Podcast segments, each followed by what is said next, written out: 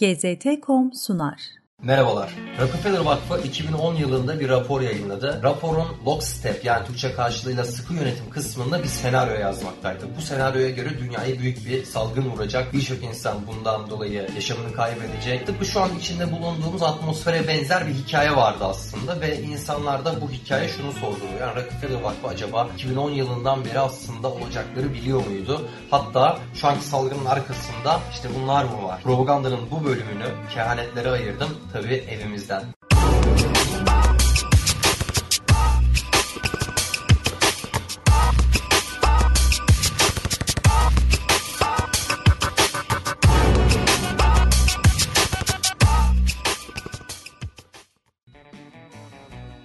Öncelikle bahsi geçen rapora bir göz atalım derim. Raporun orijinalinde birinci cümle şöyle başlıyor. 2012 yılında yıllardır beklenen büyük salgın nihayet geldi. Bu cümle çok önemli bir cümle çünkü cümle şunu bize fark ettiriyor. Ortada bir beklenti var. Aslında bu beklentinin olması da çok doğal. Çünkü 2003 yılında SARS, 2009 yılında da kuş gribi salgını olmuş ve 2010 yılında geleceğe yönelik senaryo yazan birinin büyük bir salgın senaryosu yazması çok doğal. Ancak bu salgının tarihi olarak 2012 demiş. Biz şu an 2020'deyiz. Yani tarihte bir uyuşma yok. Bununla birlikte raporda demiş ki virüs dünyanın %20'sini etkileyecek 8 milyon insan yaşamını kaybedecek 7 ay içinde olacak bunlar ve ölenlerin çoğu da genç sağlıklı insanlar olacak. Tabi Covid-19 salgını üzerinden 7 ay geçmediği için yayılması ile ilgili bir şey söyleyemeyiz. Ancak genç sağlıklı nüfusu etkileyecek kısmı en azından elimizdeki şu anki verilere göre tamamen yanlış ve uyuşmayan bir şey. Çünkü şu an örneğin İtalya'da yaşamını yitirenlerin yaş ortalaması 78,5 ve %99.2'sinin kronik rahatsızlığı bulunmak. Bununla birlikte rapordaki senaryo devamında şöyle de bir öngörüde bulunmuş. Demiş ki bu salgın en fazla Güney Asya'da, Afrika'da ve Orta Amerika'da yayılacak.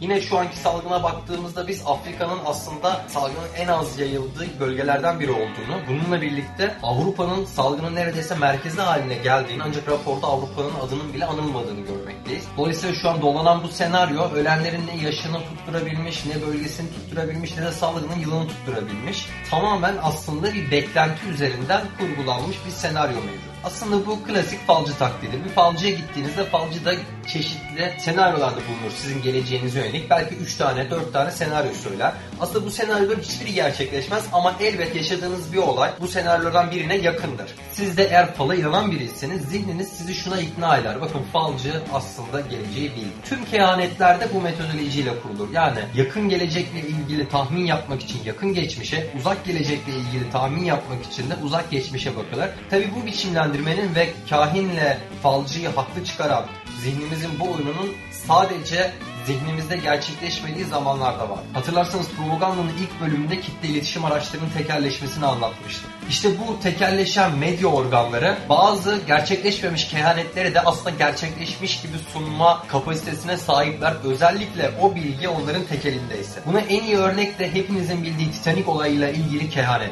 1898 yılında bir kitap basıldı. Morgan Robertson'ın kitabı adı Nafile ya da Titan'ın enkazıydı. Kitapta Robertson bir geminin batışını anlatıyor. Titan adlı gemi tıpkı Titanic gibi Southampton limanından hareket ediyor. Uzunluğu 248 metre yani Titanic'ten sadece 4 metre kısa. Ağırlığı 70 bin ton, Titanic'in ise 66 bin ton. Her iki gemide 3 pervane içeriyor ve 3'er bin yolcusu bulunmakta. Dev Titan kitapta Kuzey Atlantik'teki bir buzdağına çarparak batıyor. Titanic de 14 yıl sonra aynı yerde, aynı lokasyondaki bir buzdağına çarparak batıyor. Her iki gemide batmaz diye sunulmuştu. Bu yüzden filikaları yetersizdi. Romandaki gemide 24, Titanic'te ise 22 filika bulunmaktaydı. Robertson'ın Titan'ın 1500 yolcunun ölümüne sebep oluyordu. Titanic'te ölen yolcu sayısı ise 1514. Bu kadar tesadüf nasıl açıklanır? Titanic'in kazasını önceden bütün detaylarıyla bilmiş. Şans diyorsanız evet şans faktörü her zaman vardır ama birazcık daha yakından bakalım. Titanic'in batışını olayın hemen ertesi günü New York Times gazetesi duyurdu. Batmaz denen gemi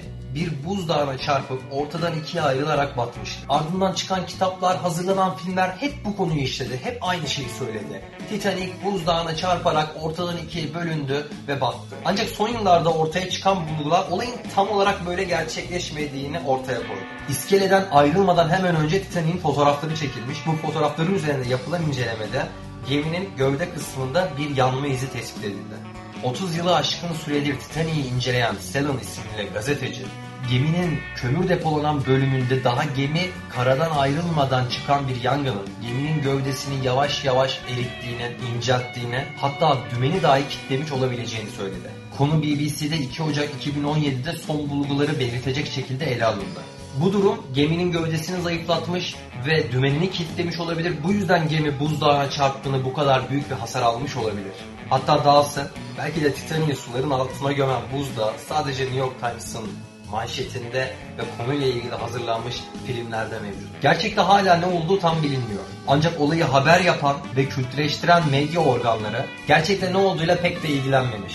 Robertson'ın kitabında yazan Titan'ın batışı medyanın hoşuna gitmiş ve Titanic'in batışını da aynı hikayeyle vermişler. İşte bu kehanetlerin ve gelecek senaryolarının bir kısmının gerçek olması da bu şekilde oluyor. Bizim ise tüm bu kehanetlere ve gelecek senaryolarına bakarken unutmamamız gereken bir şey var. Bunları yazanların geleceği bildikleri ya da yönetebildikleri düşüncesi bir yanılsamadan başka bir şey değil. Üretebildikleri tek şey propaganda, yönetebildikleri tek şey de algılarımızdır. Ben Murat Soydan, izlediğiniz için teşekkür ederim.